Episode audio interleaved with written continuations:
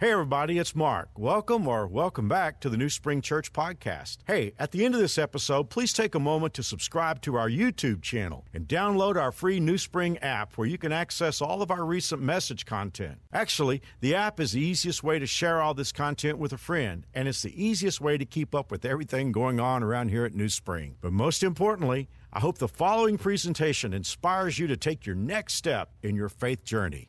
Enjoy.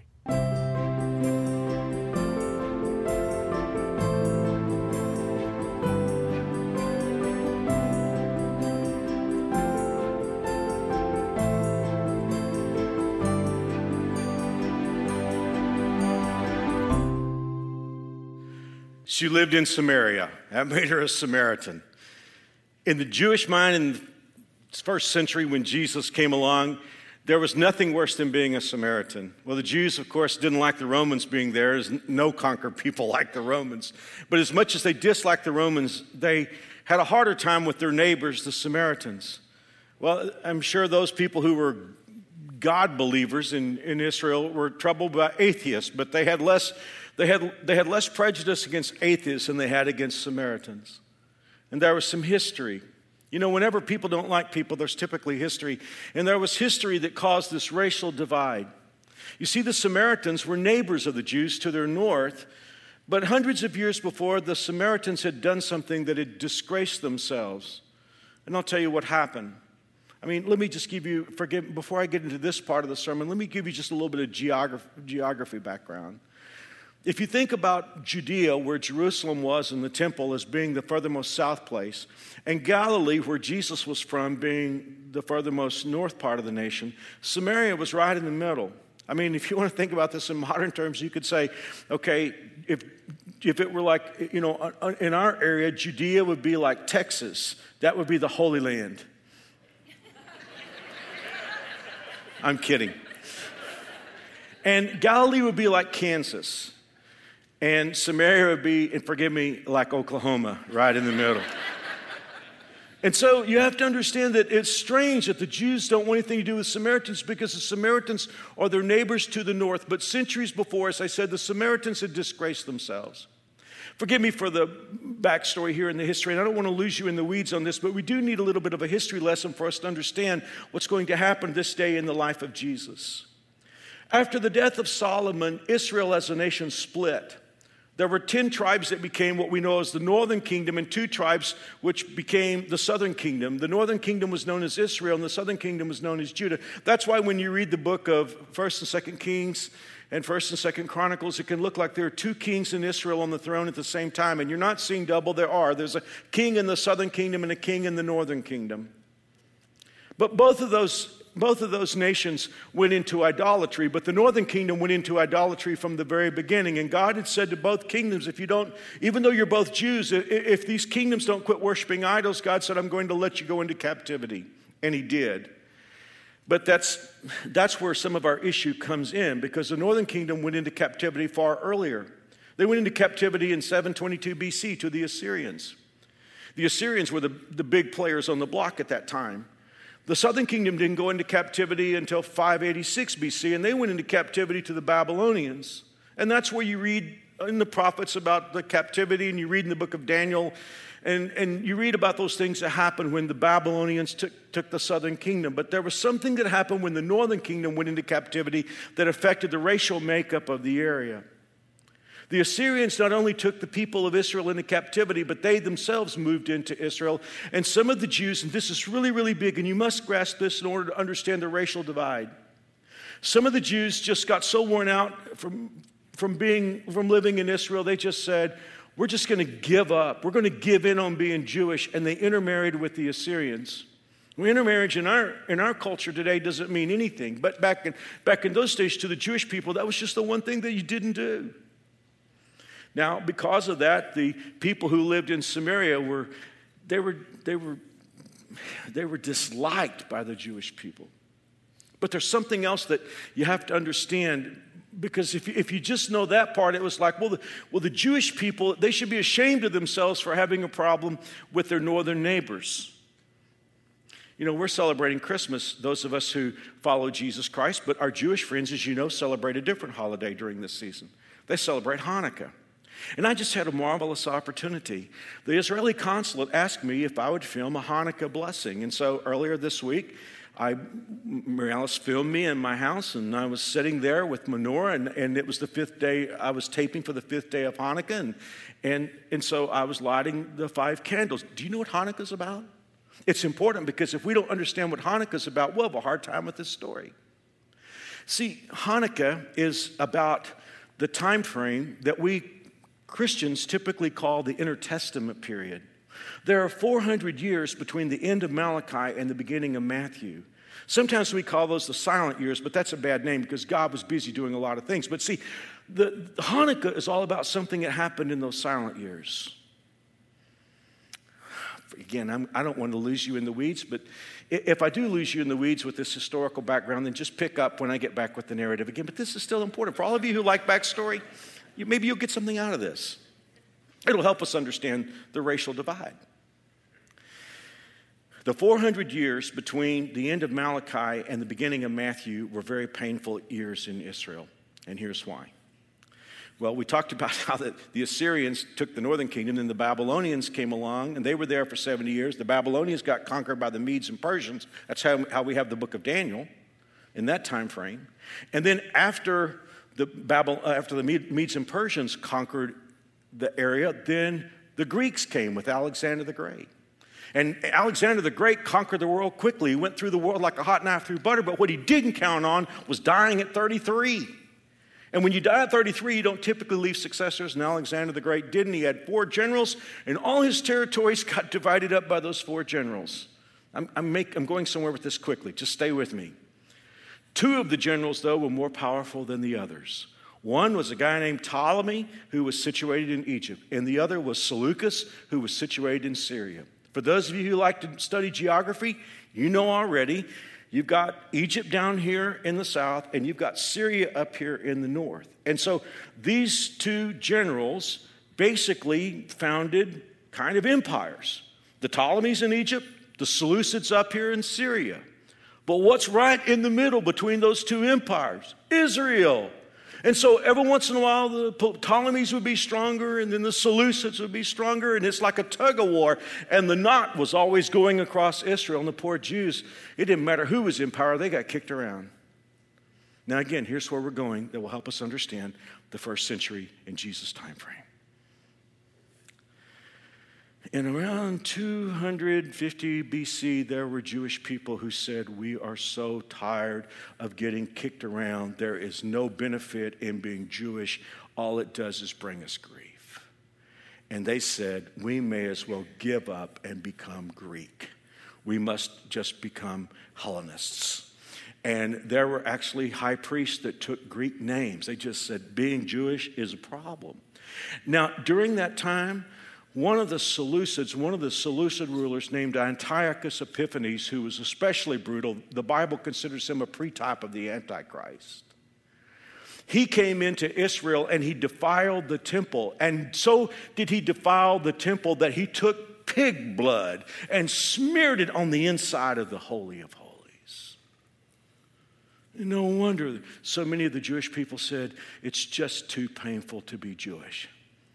But there were a remnant who said, we are God's people, and we are who God made us to be. And up rose a leader, a priest by the name of Judah Maccabee. And Maccabee led a revolution. He led a revolt. And this little ragtag group overcame the Seleucids and actually won independence. And the time came for them when they won that independence to rededicate the Second Temple. And there was only enough sacred oil for one day to keep the candles or the, the, the menorah burning. But there was a miracle. And even though there was just one day of oil, the candles, the menorah stayed lighted for eight days. And that's where we get Hanukkah. So you have to understand. I just want us to understand the disconnect that existed in Jesus' day. I mean, because here you have the, the, the Samaritans who intermarried with the Assyrians, and they said, we're just going to give up on being Jewish. But along comes Jesus in the first century, and, and the Jewish people that day said, we had to pay a fearful price to keep our identity. And so consequently, there was a disconnect between the Jews and the Samaritans, their neighbors to the north. It was so bad that the Jewish people would travel around Samaria. In other words, if you wanted to go from Texas to Kansas, you just went through New Mexico. And, and that's how they looked at life. I mean, it was, we're just going to bypass Samaria. Never would they go through it if they could avoid it. If a, if a Samaritan was walking on the same side of the street as a Jewish person, a Jewish person would walk to the other side of the road to keep his or her feet from being defiled, which makes the story of the Good Samaritan kind of interesting when you think about it. But never, under any circumstance, would a, a good, self-respecting Jewish person drink from the same vessel that a Samaritan drank from. Hold that. You'll need that in just a moment. But again, the tension was so great that when the Pharisees wanted to insult Jesus, they thought about the worst thing they could say to him. And in John eight forty-eight, they said to him, "You have a devil, you have a demon. And oh, by the way, you're a Samaritan too." That's how they felt about this. So let's now go into the life of Jesus and the ministry of Jesus. Let's just say you're his appointment secretary. And you're setting up a day for Jesus. You're, you're writing the agenda for the King of Kings who's on the earth. You would think that the last person in the world that he would want to meet would be a Samaritan. But how about a Samaritan that even the Samaritans didn't want anything to do with? I mean, how, how about a Samaritan who was so bad that the other Samaritans crossed the side of the road to avoid her? But one morning, Jesus announced to his disciples, in John four, verse four, "I have to go through Samaria."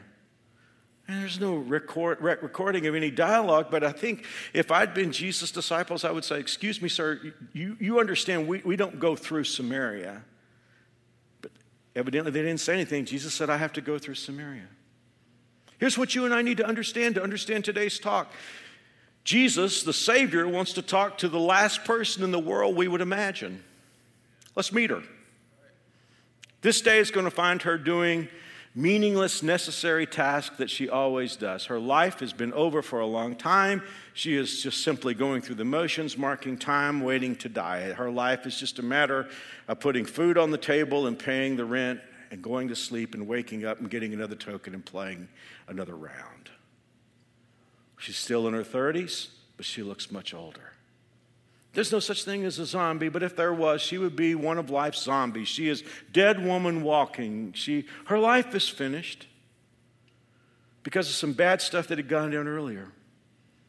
I have a vivid imagination. When you're reading news stories or watching news stories or checking out news on the internet, do you ever like hear about this horrible person who does horrible things? Here's a man who's like a killer. Here's a woman who's done some awful stuff. Do you ever like try to imagine what that person was like when they were a baby? I do. I think about this horrible person at one time was a baby in his mother's arms. I mean, at one time, this was a little girl with little girl dreams. I mean, how did all this bad stuff go down? What happened? And when you meet this woman in Jesus' story in John's Gospel, chapter four, we have to bring ourselves to the point of recognizing that one time she was a little girl with little girl dreams. In the first century, in those days, her dreams would have probably been that she's going to find a Prince Charming. She's going to find the guy who loves her, who cares about her, who makes her laugh, who makes her enjoy life. She's going to find the guy that will live his life devoted to her and have kids and a beautiful family. But five marriages and five divorces, five bitter divorces later, those little girl dreams are caked in mud. As I said a minute ago, I have a vivid imagination. And I think about the fact that she was married five times. Have you ever thought about those five weddings? I'm sure they weren't all the same. You know, because she's she's on a, a, a path of gravity. She's on a she's on a glide path. I, her first wedding, I mean, I, I, I know pretty much how things were back in those days from studying history. The first wedding would have been a big wedding. Her dad would have given her away. And all you dads who had to pay for a reception, check this out. They had receptions that lasted seven days. Bring your checkbook or your card, debit card. So I'm sure she had the big wedding. I mean, there was a note in the town, you know, on the internet, this girl is getting married and everybody, the town is turning out. But it failed. Have you lived long enough to figure out that people size you up and they will begin to give you, assign you a value based on the things that happen in your life? And I'm just sure the same thing happened with this lady. I mean, the people of the town sized her up and said, she got married, but it went south. And, but I'm sure the people of the town said, well, it's unfortunate that that kind of thing happens. Second wedding, bought a new dress, friends threw a party, gave her some gift cards, but it failed. And this time people sized her up and raised their eyebrows. Now they're wondering about her, and they've quit giving her the benefit of the doubt. That's twice. Third wedding, just borrowed a dress from a friend, wasn't her size, didn't matter. Quick weekend to Vegas. At a cheesy wedding chapel, the preacher looked like Elvis. But it didn't work, and people sized her up and said she's damaged merchandise. She's on the clearance table of life. Fourth wedding, why bother to change out of work clothes? They're just stopping by the justice of the peace after work. But, of course, the fourth marriage failed, and people sized her up and said she's a loser. Fifth marriage, fifth wedding, who cares? Met the guy last night at a bar. Can't even remember where the ceremony took place, but what does it matter? It was a joke anyway. Of course it failed, and people sized her up and said, she's a throwaway. And now she's any man's who'll give her a place to spend the night. And the people of the town look at her and say, she's only good for one thing, and that's being used. I'm sure there were days when she wondered, how did I wind up here? I didn't plan to wind up here. But clocks and calendars are stubborn things. They don't go in reverse.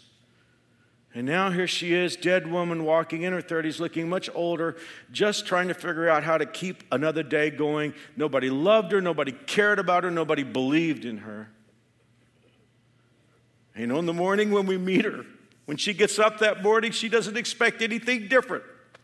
She needs water. She lives in a town called Sychar. There is no running water. There's a well, Jacob's well, outside of town. She will take her jug, her water jug, and go out to the well and fill it up and carry the heavy rascal home and bring the water back for another day. It's just another day. And on top of that, she's going to go out at noon when it is wretchedly hot, and the other women will not go out at that time of day. They would have gone out early in the morning or late in the evening when it's cool, but she doesn't go then because it's just too painful to see herself through the eyes of the other women who go out there. If she goes out there when they go out there, she's going to be the topic of conversation, and she's seen it before and heard it before, and she just can't take another day of it. It's really tough when your whole nation is the wrong side of town and you're the town, supply your own word. But this is no ordinary day. She doesn't know it yet, but somebody does love her. Somebody does care whether she lives or dies. And as strange as it may sound, there's somebody who believes in her. Or better yet, believes in what she can be. Spoiler alert, she is the reason why the Son of God, the Creator of the universe, said, I have to go through Samaria. This whole trip is about the last person in the world that we think Jesus would want to meet. Okay, let's roll video. Get it in your head. You see her? She's leaving Sychar. She's got her water jug on her shoulder. She's walking out to the well. Her head's down. Her eyes are down. She's going to go. She's going to take care of the water. Nobody's going to be out there at the well. They never are. There never is anyone out there. She'll go. She'll drop the jug in the well, get the water. She's going to go home. Uh-oh. There's a guy there sitting on the well. And on top of that, she can tell by his robe he's Jewish. Well, she knows what she's going to do. I mean, you and I both know. You know what it's like when you get on the elevator, you don't want to talk to anybody. You look up at the numbers like a video's going to suddenly start playing. She's going to go, get her water, ignore him. He'll ignore her. Of course, he won't say anything to her. Jews and, Jews and Samaritans don't talk to each other.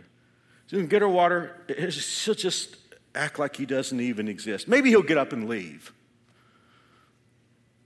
Keep the video rolling. She gets to the well, ignoring him. Freeze that for a moment. To the best of your ability, get into her head. I mean, assume what she's thinking. I think you can if you try. I mean, she's saying to herself, my life is over. I'm hopeless. Nothing ever works for me. The only thing people have ever done is use me and throw me away. I don't know who this Jewish guy is. It doesn't matter. I'll get my water. I'll get out of here. To the best of your ability, get into the head of the Son of God. as he sits there on the well. Do you see him? He knows that she doesn't know who he is. He knows she doesn't have any idea what she needs or how to get it. He knows she's going to throw up roadblocks to try to deflect what he's going to say to her. But he knows he's God, and he knows what's about to happen here. I've seen this. This is my favorite Bible story. I told everybody before the four o'clock service, I get to preach my favorite Bible story. Why is it my favorite Bible story? Because so many times in my vivid imagination, I've watched this happen. And I see Jesus sitting on the well with a smile tugging at the corners of his mouth because he knows what he's about to do here. I love Jesus for so many reasons. One of the reasons I love him is he always knows what he's doing. He does stuff nobody else can do, but he knows what he's going to do. So since now we've gotten into the head of the woman and the head of Jesus, let's unfreeze the video and roll it. And just as she's about to try to ignore him and get her water, the silence is broken with the Son of God saying to her, "Can I have a drink, please?" We know already. Jewish people don't drink from the same vessel a Samaritan would drink from, and Jesus clearly doesn't have a cup with him, so you, you understand what he's asking her. He's saying, would you mind getting me some water and letting me drink some out of your, out of your jug? Now, it's at this moment that she's going to throw up a series of barriers, the same barriers that people throw up today. We'll let the first couple start with the word, the letter R. The first thing she's going to throw up is a racial thing, a racial barrier. And so let's read it. In John chapter four, verse nine, the woman was surprised, for Jews refused to have anything to do with Samaritans. She said to Jesus, "You are a Jew, and, and I am a Samaritan woman." Now, she understood that Jewish men didn't really talk to Jewish women. She's saying, like, we really should not be having this conversation at all, because you're Jewish, and I'm a Samaritan, and beyond that, I don't know if you've noticed or not, I'm a woman. In effect, what she's asking Jesus was, didn't your mama teach you anything? Now watch Jesus push her barrier down. Jesus replied, "If you only knew the gift that God has for you and who you're talking to, you would ask me and I would give you living water." Oh, I wish I had time to just preach this first point. Jesus took down her racial barrier with this statement: the things that separate people from people don't separate people from Jesus. Can we just say that one more time? The things that separate people from people don't separate people from Jesus. I want you to hear me on something. You cannot be a racist and follow Jesus. You will never follow Jesus to racism. If you're a racist, you're following somebody, but it's not Jesus. You're following the other side. So Jesus was saying to her, listen, this is not about a racial thing. This is about what I can give to you. Now, let's look at the second barrier that she throws up. Let's call this a rational barrier, thinking barrier. "Sir," she said, "you don't have a bucket and this well is very deep. Where would you get this living water? And besides, do you think you're greater than our ancestor Jacob who gave us this well? How can you offer us better water than he and his sons and his animals enjoyed?" Jesus replied, "Anyone who drinks this water will soon become thirsty again, but those who drink of the water I give will never be thirsty again." And this is the verse that we get our church name from. In fact, if you have a New Spring Bible, you'll notice this verse is engraved in the back cover of your Bible.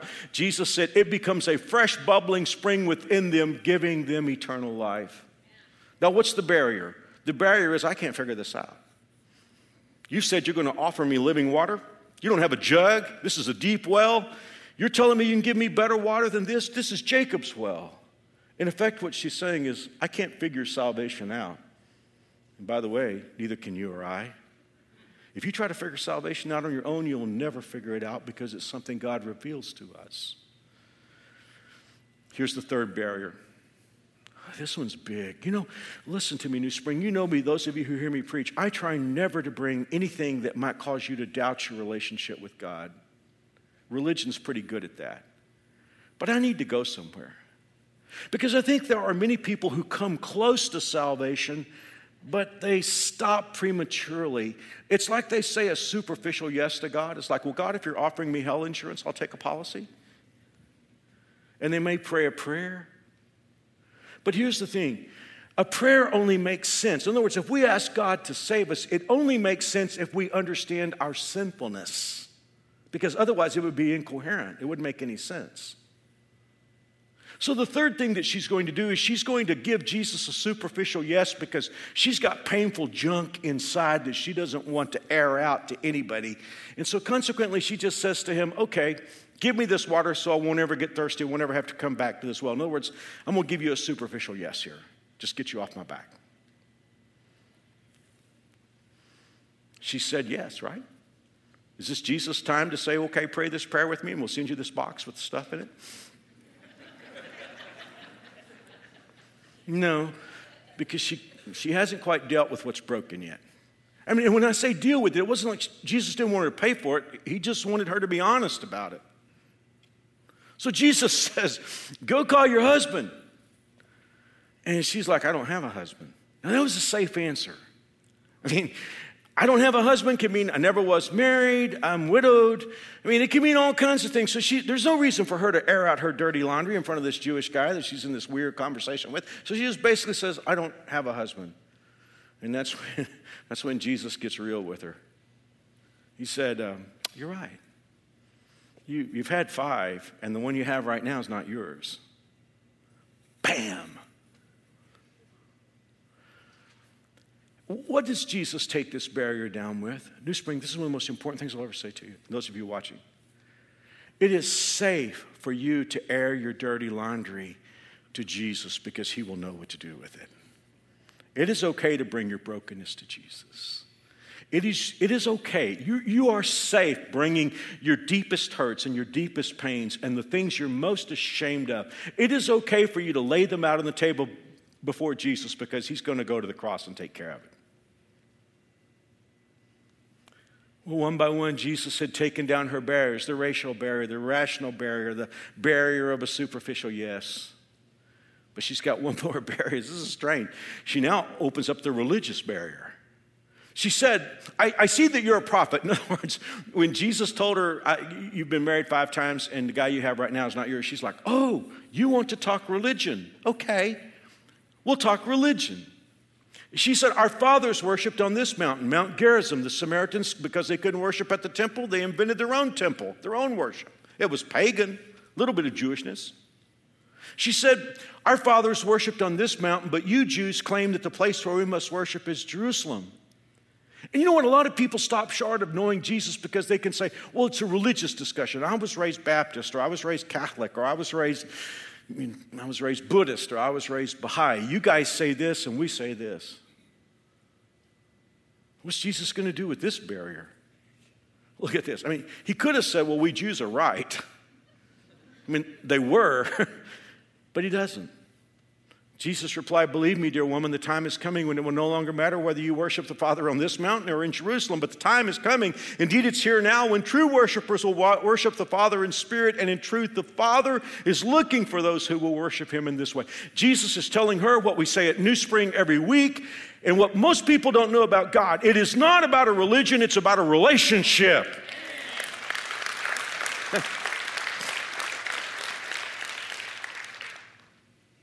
When you look at her face, you see the light starting to come on. She says something really interesting. Well, I know that Messiah is coming. I've heard that ever since I've been a little girl. Even in our church, they teach that. I've heard that Messiah is coming, and when he comes, he'll, he'll explain all this. Jesus does the most extraordinary thing. I have searched the Gospels for another occasion where Jesus does what he does here, and I can't find another place. It is very clear that he's the Messiah. The angel announces that he will be. He calls himself the Son of David, the Son of Man. Those are all messianic terms. But not even before Pilate does Jesus do what he does with this woman. It is the clearest, most pristine, most defined, most exclamatory statement. It is interesting to me that the Son of God makes the greatest statement of who he is to the last person in the world. Jesus says to this woman, I am the Messiah. How beautiful. How beautiful is that? That the one who is promised from the very first story in Genesis chapter three, that someday the anointed one, the Messiah, the Savior is coming, Jesus says to the last person in the world, those words that we so want to hear, Jesus said, I am he. Well, I love, I'm going to read this out of the Message. The woman then took the hint and left. In her confusion, she left her water pot. I mean, it was interesting. She came for one thing, got something very else, you know. Back in the village, she told the people, come see a man who knows all the things I did, who knows me inside and out. Do you think this could be the Messiah? And they went out to see for themselves. And it is interesting to me that she kicked off one of the biggest revivals in the history of that whole area. Okay, I'm ready to close this down. Let me ask you a question. Help me with something. You heard the whole narrative, the whole discussion. What was it that clicked for her? What was it that Jesus said that clicked for her? Well, you say, well, Mark, she went back in the town and she said, there's a man out there who knows everything I did. Yeah, but she knew that earlier. In other words, when she was still throwing up barriers, she knew that he knew everything that she did. What was it that clicked for her? And why did the whole town come out to see Jesus? I mean, she went back to town and said, there's a guy out here who told me everything I ever did. They all knew what she did. Right? That's not going to bring the town out. That's what they talk about in the town, is all the stuff that she did. I mean, and here's the woman coming back. There's a guy out there who told me everything I did. There's like, well, there's a bunch of guys in here who know everything you ever did. What was it that clicked for the town? Well, for her, what clicked for her was, he knows everything about me, and he still has something for me. See, that's the problem that we have, and that's why we tend not to open things up with God, is because we know everything about us, and we have the fear that if he knows everything about us, then he won't want anything to do with us. And that's why we wear a mask, and that's why we try to come off looking okay with the people that we feel can or can't do things for us. We we have this feeling that if people knew everything about us, they wouldn't have anything for us. And that's pretty well how it works, isn't it, in this world? What clicked for her was, he knows everything about me, and he still is offering me this gift. What was it that clicked for the town? Why would she be so excited that someone out there knows everything that she ever did?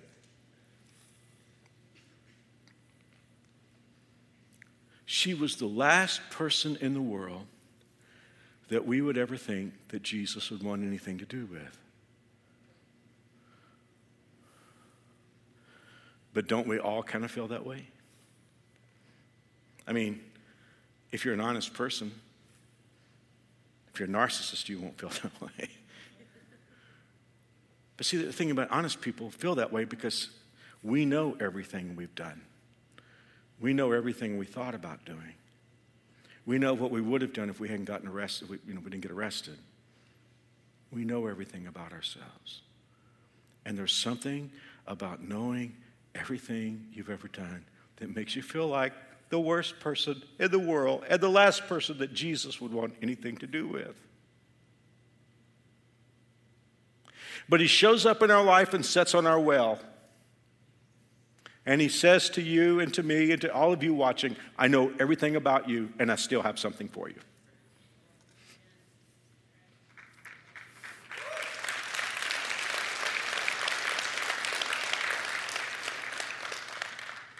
And what is it that he offers? What did he offer her? What was she missing? She didn't have a life. She was a dead woman walking. So what did he offer her? He said, I can give you a life. I can give you what you don't have. I can give you a life. Not, not every dead person walking is where she was. There are dead people walking who have a dedicated parking space where they work and make a half million dollars a year. There are lots of dead people walking who don't have lives. But to all of us, whether we're blue-collar or white-collar sinners, Jesus comes to you and me and says, I know everything about you, and I have something for you. I have a life. Not just a life down here, but a life forever.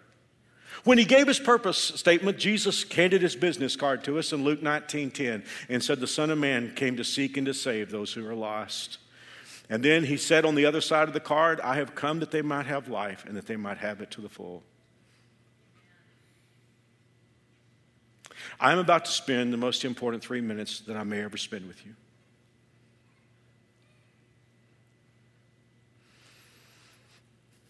In order to have this life, you must come to a place.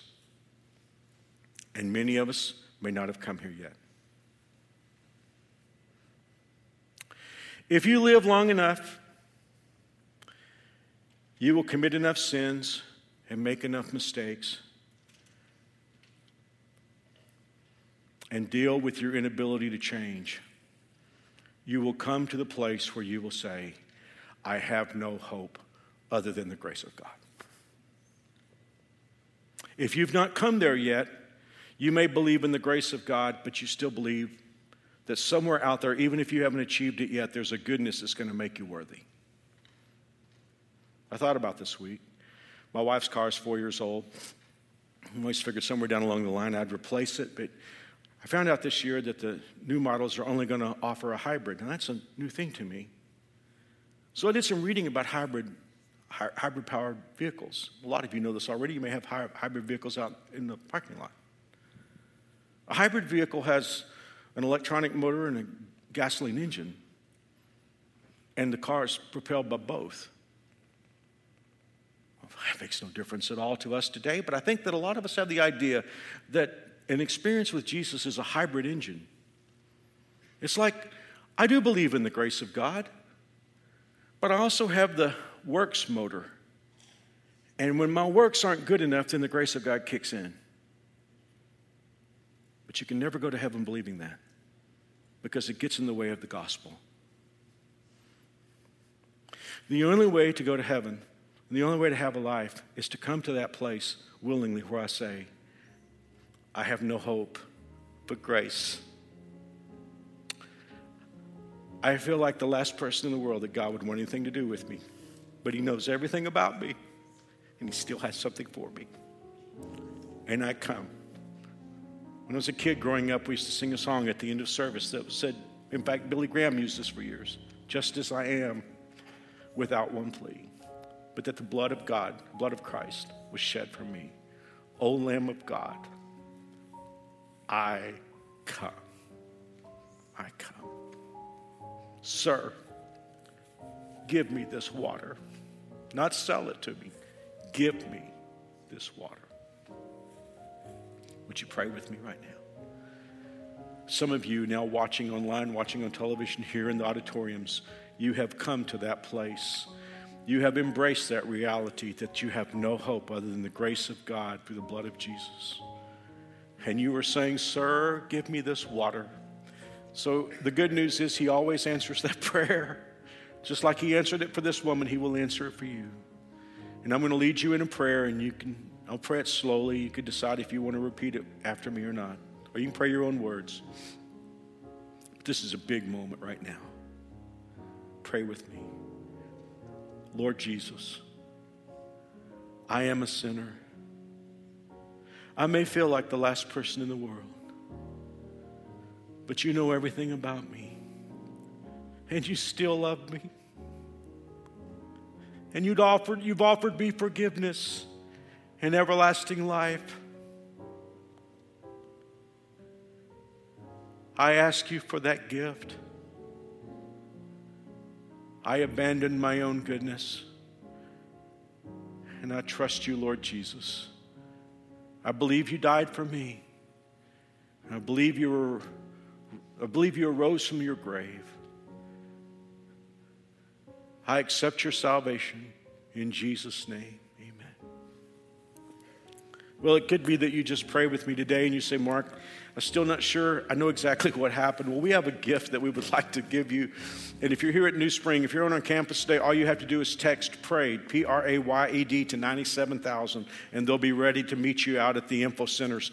There's a Bible in here, a New Spring Bible, which, by the way, has the verse uh, in, in the back cover. I really wanted that to be in the back cover. And then also there's a book I wrote ten years ago this coming New Year's Eve that talks about how, man, just answer some questions. So if you just pray with me and you're here on campus, text PRAY to ninety-seven thousand and go out to an info center and they'll give this to you today. It's our way of saying we want to help you take your first steps. Now, if you're watching online or watching on television, all you have to do is text PRAYED, P R A Y E D, to ninety-seven thousand. And let us know about your decision and we will send this to you. So thank you for being here today. God bless you. We'll pick this up again next week. Once again, thanks for listening. If you live in Wichita, the surrounding area, we'd love for you to engage with us in one of our weekend services. For directions, service times, and information about our incredible kids and student environments, visit us at new spring dot org. One more time, new spring dot org.